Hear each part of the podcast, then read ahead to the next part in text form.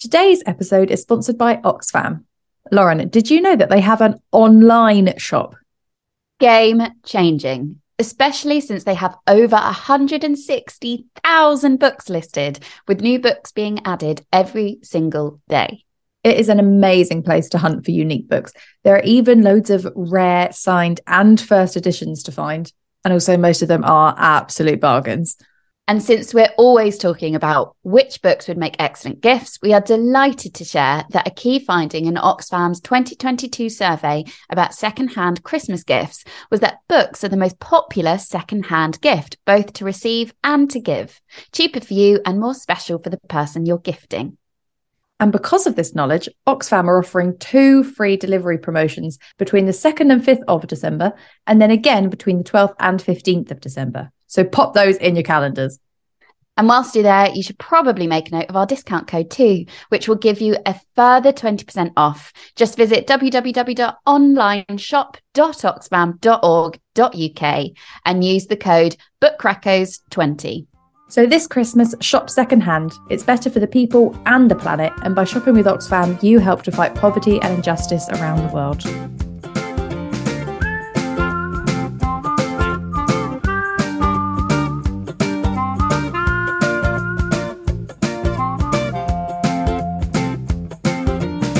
Welcome to Book Reccos Between the Pages.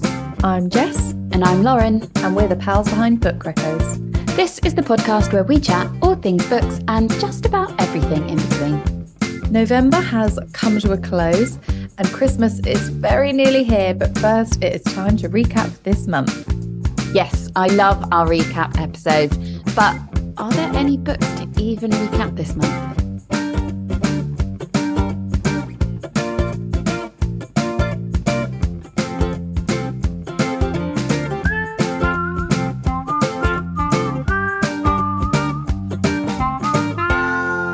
So, folks, we are recording this on the Friday before this episode goes out because I'm about to fly to Copenhagen. So by the time this episode comes out, I'm a Celeb will have finished and we will have a winner who is hopefully Jill. But maybe Mike. No, Jill, she's such a winner in that. She's I don't think she's getting enough airtime. But when she does... She is honestly great. Every time she's on screen, I go, there's my winner. I just absolutely adore her. So is Mike your winner now? Jill is who I want to win. Mike is who I'd be still happy if he did win. And I was also thinking, like, the winner has been a woman for the last 2 or 3 years, right? No, Danny won last year, didn't he? The guy who was obsessed with the footballer, Emma Dale, maybe. I think he won, didn't he? Wasn't it... Giovanna Fletcher? Or was that was the year before? We had 2 in Wales. Was it not Frankie from the Saturdays? No, Frankie wished she won, I think is what happened there. She's in all the adverts though. Oh, maybe Dan. But I think that's just because she's Frankie. I'm going to Google this. Who won I'm a Celeb 2021? Danny. Oh. There's time to be a woman again. Come on, Jill. Okay. Do you know who I'm not pleased is still in there? Sean, maybe. And Matt, I guess. Yeah, it's absolutely outrageous that they're both in there. How on earth are they both in there? I don't understand it. How are the public voting for them? Everyone needs to... Whoever's voting for them needs to check themselves. But anyways, we digress. Yes, the winner will have been announced. Hurrah, we can get our lives back. No, I'm really sad. And I'm also absolutely devastated that I'm in Copenhagen having a lovely time and missing the final. I actually think we're going to have to watch it over there. Yeah, because otherwise you'll find out. I know. And then there's no point in watching. I'm going to miss the cyclone. So that is the reason to watch the final episode as well. Yeah. Oh, I think I'm just going to have to watch it. There's also quite exciting a Denmark World Cup match. So I might watch that in a pub. And become a local. That will be good, won't it? Festive Christmas markets, bit of World Cup, celebrating with the locals. Yeah, I love it. I can't wait. I wanted actually back to I'm a Celeb because last night they had quite a fun discussion down at the creek because that's where all the discussions are happening this year, and I thought it might be fun for us to play. So they did Who would you invite to a dinner party? You get one alive guest, one dead guest, one fictional guest, and then a chef in the buff. So I've been thinking about mine. Right, go on. And I think that my dead character guest is Princess Diana. When Jill said that, I was like, oh my God, such a good shout. Yes. And then it was a real toss up between my alive person, whether it was going to be Kris Jenner or Michelle Obama, but I have thought you can't not have Michelle Obama. True. That would be so dreamy. It'd be such a powerful dinner. I just feel so enlightened. And then my fictional guest took me a really long time because I was going down the route of book characters and was like, oh my God, like, I want Evelyn Hugo, but actually do I need her if I've got Princess Diana? Like, is she already bringing that glamour and all those secrets? Oh, so then I just sort of thought, do you know what? I'm going to go for Eileen from The Switch by Beth O'Leary because I could really have a great time with her. She's the old lady from the book. And obviously my chef in the buff is The Rock. That is so rogue. Why wouldn't you want to look at The Rock in the buff? Oh, my God. I really don't. A big naked Dwayne Johnson in my kitchen. Yes, please. Right, who's yours? Oh, my God. We know how awful I am at being on the spot. Okay.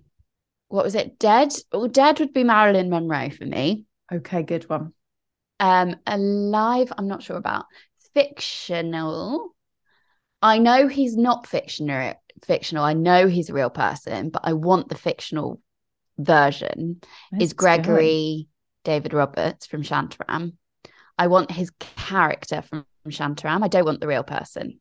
Okay, because he's just got some good stories. Does he though? Because he hasn't. I still don't know how he escaped prison. Well, this is what we can ask him. How did you escape prison?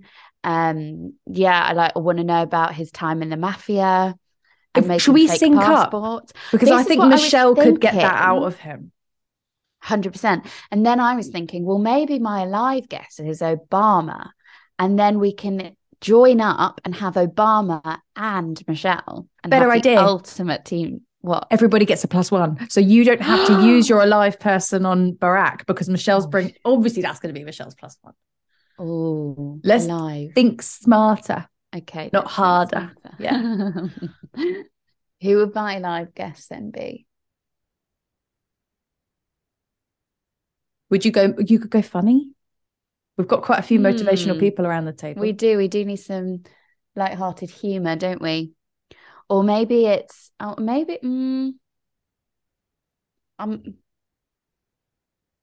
God, I don't know. I don't know who alive on earth do I want? It's hard when you could have anyone. And Michelle Obama I'm going to have a think. Get back to me. All right. You come back at the end of the episode with that. That would be great. Thank you. So you said in the last episode that you hadn't read much recently. So I'm really excited to see how this wrap-up's going to go. But you were catching up on a lot of TV and podcasts. So are you less stressed now? Are you up to date? I have completed The Crown. Congratulations. I've just started, actually. Oh, my God. I mean, it's all about Diana. I put on my personal Instagram the other day a little clip. I watched it so many times. So for people that don't have my personal Instagram, because not many of you do, it is a clip where it's the actual Diana interview and the actress playing her in The Crown saying the line at the exact same time. You know, there's three of us in the marriage, so it's a bit crowded. And they say it in the exact same way, same head movement, same sigh, eye movements. Oh my God, she's phenom. And yeah, she really is. It was stressful putting it all in, but I did it because I'm an absolute trooper. So I've completed The Crown.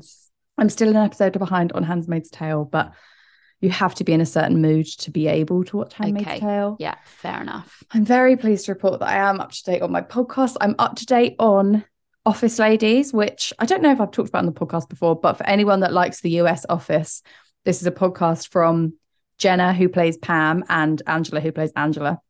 And they break down an episode of The Office with like so many behind the scenes facts and extra fun information. And it's such a joyous podcast. So I'm up to date on that now because I was in a bit of a backlog.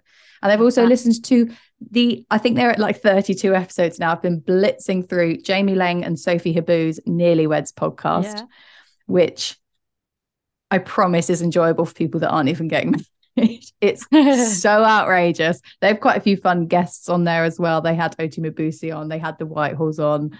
And it's basically them planning their wedding and like people writing in with like outrageous stories of like things that they've seen at weddings, like the best man has been sleeping with the bride and like crazy things. Yeah. So that is very fun. And I'm finally at peace now that I'm not in a good. I'm really happy. I can finally read. That was really stressing you out, wasn't it? How has your November been, Lauren? You got anything to reco that isn't a book? What have you been catching up on? I cannot stress enough how much of a reco Trying on Apple TV is. I haven't heard of this, I don't think. Oh my God, it is absolutely glorious. It's about this couple who are trying to get pregnant and they have fertility issues and they find out that they aren't able to conceive. Sounds very sad, and that subject matter obviously is, but they go through the like adoption process. I can't tell you how funny it is and how sad it is. Like honestly, you'll laugh, you'll cry, all the feels within the space of like 10 seconds. Who's and their relationship is amazing as well. I'm just going to Google their names. Because I'm not very good with names. I'm a face gal. So they're not hugely known. Esther Smith plays Nikki. Who plays Jason? Where's he gone? Oh, he's not even listed. That's sad for him. Oh. He's like the protagonist. So well, hopefully this is his big break. Yeah. It's brilliant. Honestly, it's just so funny. It's worth getting Apple TV simply to watch that. Oh, don't tell me that, because there's already so much I want to watch on it. But Lauren, I get stressed when I honestly, you would love it. You would love it. And like the second series, they worked with Maisie Peters, who's a singer, and she wrote songs for the second series. So all the songs are like really lovely. They're bespoke and lovely. Honestly, go and watch it. Put down your book and go and watch it. It's worth it. Wow. Yeah. And I didn't want it to end. Yeah, I felt like that about Only Murders in the Building. Like what you just want, like, and like good books. Yeah. You just want to get through them because you want to know what happens, but then there's a deep hole. I was like trying to savor it as much as possible. Yeah. You can savour The Crown, because I did not. Yes, I'm savouring that one. I'm not as invested as you are. Okay. Books. Are we doing books? Yeah. Actually, I don't think it was too bad. Yeah. Luckily we had two amazing buddy reads with lots to say about them. So we did. Take a lot of time. I'm gonna finally allow us to talk about a book that we have mentioned a few times this month. But I think I haven't let us dive into it. I think because I knew I wasn't reading much. I was like, no, say. We are going to talk about The Most of Nora Ephron, which is a lovely collection of some of her best work that has recently come out, and it's got a gorgeous foreword from Candace Carty-Williams. Now I kind of regret that she should have been my dead dinner guest, because she would have been really funny as well as really interesting.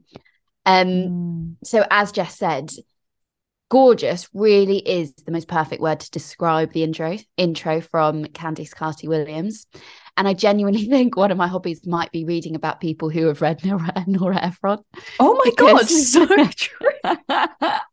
Because this, just like reading Dolly's intro to I Feel Bad About My Neck, they end up being the most gorgeous love stories about how incredible Nora Ephron's writing is. And also in What Writers Read for Dolly.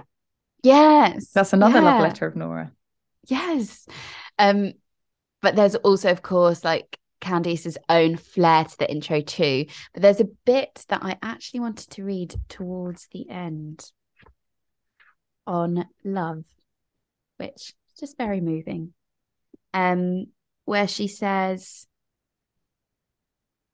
much Much of Ephron's work demonstrates this, but When Harry Met Sally, in particular, refuses to conform to the familiar structure of the rom-com. Instead, its structure follows more closely than anything else I've ever seen what love actually is. It's meeting someone and disliking them before realizing that they're the only person you want to spend time with. It's caring about someone so much you self-sabotage and run away when you should fight your demons and run towards them. It's about saying I love you to a friend when you love them as more than a friend, but maybe neither of you know it yet. It's painful, it's frightening, it's always at the front and the back of your mind. Love is impossible to predict and to track, and love will do what it's going to do when it's good and ready. And then she finishes by saying, the darker parts of love will let you down, but they are funny, and Ephron knew this the way she knew that night follows day. And it's so, I just found it so wholesome to read. Really, really lovely. Oh, that's great. I just, so we have the lovely forward and then we go into it, and I just really love that the first entry in this book just goes straight into an orgy analysis. But also I found it quite a powerful analysis, and like helped me to realize what it could be like to be a journalist. And it like set up the rest of the journalism section quite well. I'm going to read the little bit that really makes you get a feeling. It says, because working as a journalist is exactly like being the wallflower at the orgy. I always seem to find myself at a perfectly wonderful event where everyone else is having a marvellous time, laughing merrily, eating, drinking, having sex in the back room, and I am standing on the side taking notes on it all. Wonderfully done. Mm-hmm. She's just got such a way with words and commenting, hasn't she? And on that point, I love how the book is sectioned out so that the pieces of her words work are all grouped together. So as you mentioned, there's a lot of like her journalistic pieces, and then we have some pieces that are grouped as the advocate, and then there's the profiler, the novelist, which has extracts from Heartburn, which we've talked about numerous times now. There's the playwright, which is part of the script from Lucky Guy and When Harry Met Sally, and then you've got Harry Met Sally in the screenwriter, which is part of When Harry Met Sally. And she's also got this collection called The Foodie, of course, and a section called The Blogger, as well as a section called Personal. So, oh my God, there's just so much greatness in this book. And it is hefty. Yeah. Do you know what I'm going to say? What? I'm going to tell the listeners that this will make an excellent gift.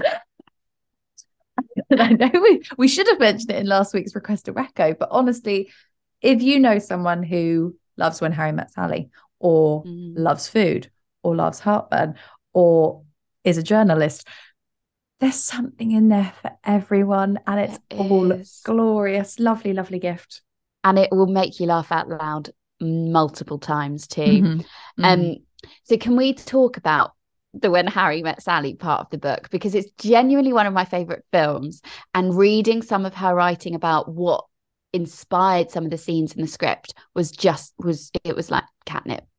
That little afterword that comes after the script in the Harry Met Sally section was best part.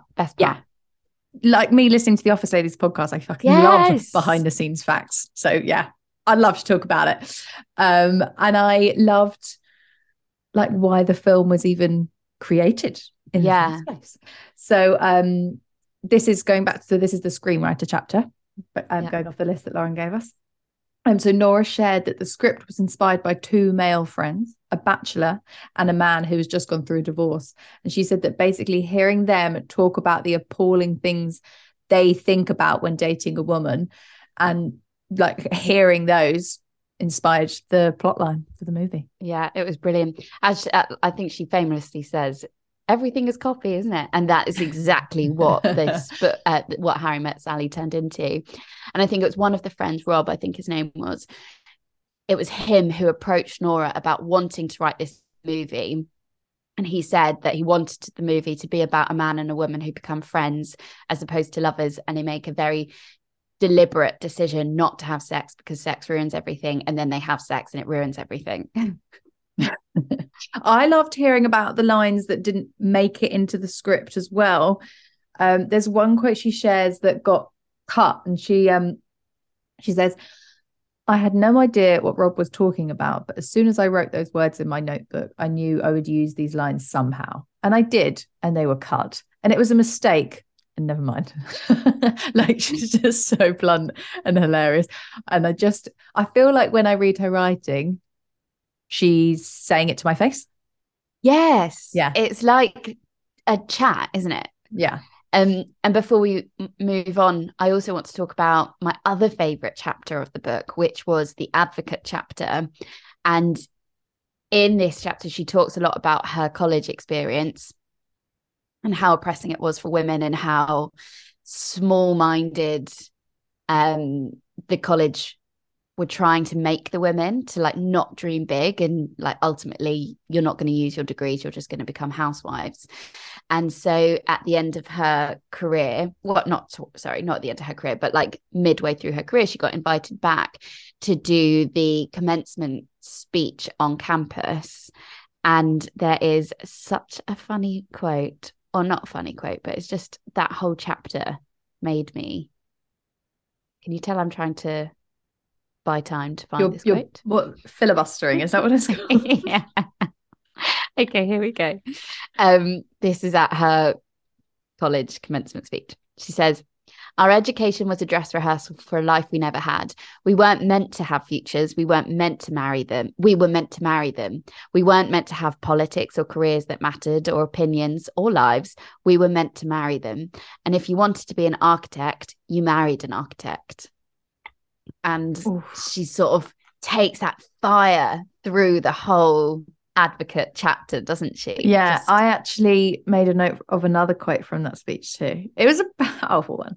It's right at the end. She says, "Whatever you choose, however many roads you travel, I hope that you choose not to be a lady.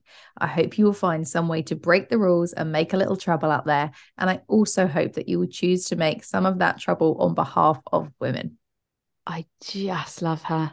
What a book. I'm so glad we got sent these. And I feel like we also say this all the time.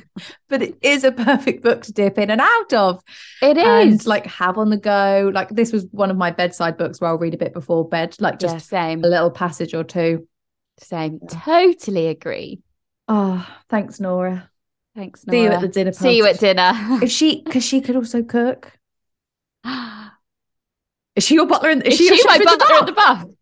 I think we have to think smarter. So I think she's the naked chef. I also think she'd love that. Me too. I think she'd be down for that. Okay.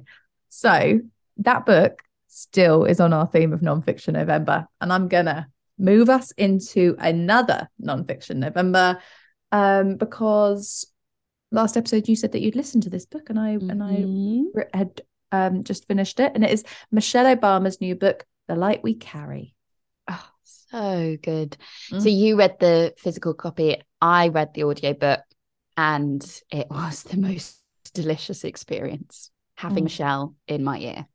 Having a friend, yeah. Sidebar on audiobooks. Spotify is gaslighting me at the moment. They keep telling me about audiobooks, and I got so excited because Trevor Noah was like one of the top ones, and we literally just said, like, I really want to listen to it, but it's not on Borrowbox. Go to click on it, and it's got a lock. Like, it's got a little padlock icon. Still. But I already pay for Spotify. Yeah, I'm sure. I don't think it'll be included. I think they're just trying to branch out, aren't they? Just like Amazon Do Music, you can pay for that. Silly, silly goose. One day I will listen to Trevor Noah Borderground. Anyway, so back to Michelle's book. I'll quickly recap what it is about. So it's basically advice from Michelle, sort of. She shares her practical wisdom and strategies for staying hopeful and connecting meaningfully in this turbulent world. And she does it through recounting memories from her life, some of them that we haven't heard about yet, some of them she retouches on, and it was just amazing. I love all her anecdotes and how they just give so much context to like why she is the way she is and how she carries herself. Yeah, because her upbringing really has made her who she is today, and I love how much she loves her parents too. I was just going to say, like, her mum moving to the White House and like learning more about her mum, I was like, oh, such an amazing lady. Maybe she should also come. Maybe that should be Michelle's +1 to the party. It's such a special book, isn't it? And honestly, the last few days of having her sharing advice in my ears on my way to work has been the, honest to God, best mentoring session I've ever had. Oh my God. What a way to start the day. What a way to start the day. So obviously to obtain all of Michelle's wisdom, you need to go and read the book for yourself. But something that really resonated with me was when she was talking about how to face difficult challenges and when you're feeling overwhelmed by how mammoth a challenge is, whether it's like your university degree or, you know, doing this long project at work or whatever. And it's so simple, but she just shared how important it is to give yourself permission to make small victories, which have nothing to do with what the big thing you're trying to achieve is. So, for example, she explains how she took up knitting, but you can, I don't know, wallpaper your bedroom or go for a run. And so long as it's you doing something that will distract your mind and, most importantly, move your body, it will help you to feel that sense of achievement on an ongoing basis, so you don't get overwhelmed by the lack of achievement in this long-term project you're working on. Which, like I say, simple, but very, very wise. Simple and effective. Yeah. That's Michelle. Mm-hmm. I love that. And I like it's simple, but it's hearing her talk about how she's applied these sentiments to her life and the changes she's been able to make, or achievements that just make it so, I don't know, like it's nice to see it in practice. Yeah. And you're like, oh my God, okay. And like, obviously she's just a phenomenal woman. We actually were talking the other night, like, okay, well, I think they were talking on I'm a Celeb about their heroes. Yeah. And so I listed mine and I was like, Michelle Obama. And my partner was like, but you don't want to be first lady. And I was like, oh. No, I want to be Michelle, but not for any of the political things. I just want to have her mindset and like be able to respond to things the way she does. Yeah. And her drive and determination. Her drive, but also like her gratitude and like, yeah, the things that she holds important to her. I just want to be her. And how she's still so kind. And she's not bitter. Like there's very good reason for her to be bitter, you know, but she's not. And she's still a good human being. And there are just so many parts of the book that you will just, yeah, it's really uplifting. And she's just so human, and she's never trying to come across as this perfect person who gets it right all the time. And she shares some of the times that she's messed up or overreacted or gotten things wrong. And I found a story about when Barack was on, you know, he was in Washington or somewhere away from home, and she was looking after the kids in the White House, and she told them to go to bed, and like an hour later she hears them running around upstairs causing chaos, and she's just like at her tether, and she just like storms upstairs and says, I resign as your mother. And she sort of says it in a way that, like, as soon as she says it, she knows she's like, what the fuck have I just done? But one of her kids just looks at her and like smiles and is like, gives her this look that's like, thank God for that, like we've been waiting for you to do this for so long. And then she walks off and turns the telly on. It's like, fun, you want to play it that way? Sure. And I think she was like 4 at the time. It was the younger daughter as well. Yeah. Speaking of daughters, I actually shared this on Instagram stories because I loved it so much, but I'm gonna read it here for anyone that missed it. It was just a little passage about them being in their 20s, because obviously they're totally different now, and I loved how much she respected like that they have their own lives. And this bit's just gorgeous. It said, I'm rooting for my daughters to learn their way into maturity in their relationships, not worrying about wringing some clear result from it. I don't want them to see marriage as some sort of trophy that must be hunted and won, or to believe that a wedding is a sort of spectacle they need to properly launch a fulfilling life, or to ever feel that having children is any sort of requirement. My hope instead is that they'll experience different levels of commitment, figuring out how to end relationships that aren't working and how to start new ones that seem promising. I want them to know how to navigate conflicts, to understand the heady thrills of intimacy, and to have a sense of what it's like to get your heart shaken up. When and if my kids do choose someone, finally, to be with for life, I want them to do it from a place of strength, truly knowing who they are and what they need. I've just got chills. Wouldn't you love to be her daughter and then like buy her book and then read that? We should give you it. And then read that and be like, oh my God, Mom. Yeah. Oh my God, imagine if Michelle was your mum. Oh my God. And then she resigned from being your mum and you were like, ha ha. I'd never do that. I'd be like, please, I need you, my guiding light. I also thought it was really interesting how she was talking about her daughters have moved in together and they're living together in LA. So cute. And like they've just like been going to like about their normal daily lives market to try and like and IKEA get secondhand furniture and whatever. And I'm like, oh wow, I really just thought like their parents would have just like put a deposit down on a flat for them, kitted it out because they've got loads of money. But no, they're like making their kids so down to earth. Yeah, but also like I feel like when you've been a prime minister or a president or someone like that, you can't like just go and work at Tesco's. Like, what do you then do for a job? Like their kids, can they just have normal jobs? I guess so, because one of them, what they are. Yeah. One of them is doing like a writing job, right? Yeah. Copywriter or something. Yeah. So I guess you can. Mm. Do you know what's really good about this book? What? It would make a really good gift. That's such an original idea, Jess. I know, it really would. And it's just, yeah, a non-fiction November star. This episode goes out on the last day of November. So you're welcome to try and read the whole thing in a day if you want to squeeze it in. I don't think people are as anal about that as we might be. No. Speaking of squeezing things in, is there a book that you're currently reading that you think you're going to finish by next Wednesday? No. Because I do. What? I'm reading a cozy Christmas book. Actually, I would cozy Christmas is like really, you know exactly what you're going to get. This one is, I think it's perfectly festive. It's Lindsay Kelk's new book, A Christmas Wish. And I didn't really read the blurb properly, but basically she keeps reliving Christmas Day over and over again. And like, she's like, what the fuck is going on? And each day she sort of connects with like a different member of the family and finds out more about them. Yeah, it's really good. I read like 160 pages on my commute into work yesterday. Jesus Christ. And it made me think, why do I hate going into the office so much when I read this so much?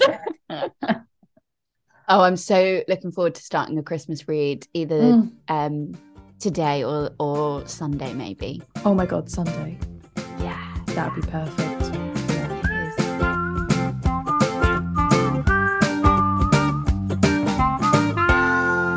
Today's request to Recco is a little bit different in that last night I saw my friend Hannah. Hello, if you're listening. She'll always be like, tell me what to read. You know what I like. And what I've recco'd to her so far is Everything I Know About Love. Oh, good one. So Lucky by Dawn O'Porter. Confessions of a 40-something F**k Up. Another great one. So she likes an easy read. Okay. That's a bit girly at times. It's quite funny. It's, very contemporary. It's that style. Yeah. And we were in King's Cross and we popped into the little Hatchard's bookshop that's in there. And she was like, what am I buying? Mm-hmm. And so I was pointing out a few to her. And I thought that maybe if there's other people that are kind of in that genre, we could give some recos. And also you can give some to Hannah if she's listening that I might have missed. Okay. So I suggested, I'll tell you what, she left with The Flat Share. I saw The Flat Share and I was like, oh, my, this is perfect for you. You will absolutely love this. Oh, that's a good one. What else fits that genre that I could have given her? Do you know what? I record of, I was talking about Olive last night to a friend by Emma Gannon. And that's a great book that I haven't thought about in a while, but it is just, it's contemporary, it's from the perspective, I think it's 4 women, is it? Yeah. So it's got that just from one perspective, but it's got 4 women in it. That's right, yeah. And it's like it's just very mod in the sense of the challenges modern day women face. Yeah. But yeah, very readable. Yeah. And so that's by Emma Gannon, and she's currently writing another one. I saw. I can't wait. Not in this not a sequel, but just another novel. Yeah. I probably should have told her to read Ghosts by Dolly Alderton if she liked Everything I Know About Love.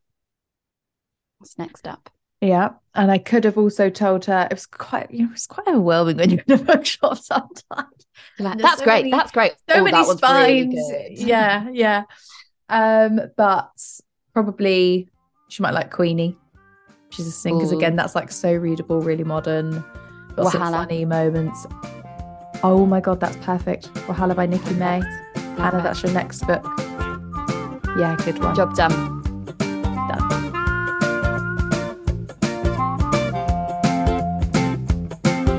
Thank you so much for listening. If you enjoyed today's episode, then like, subscribe, leave a rating and review. It costs you nothing, but it genuinely means the world to us. And you could always share our podcast with your reading buddy too, because they might enjoy it. If you don't already, then subscribe to our newsletter at www.bookreccos.com for a monthly roundup of the reccos you might have missed. See you next week. We'll be here.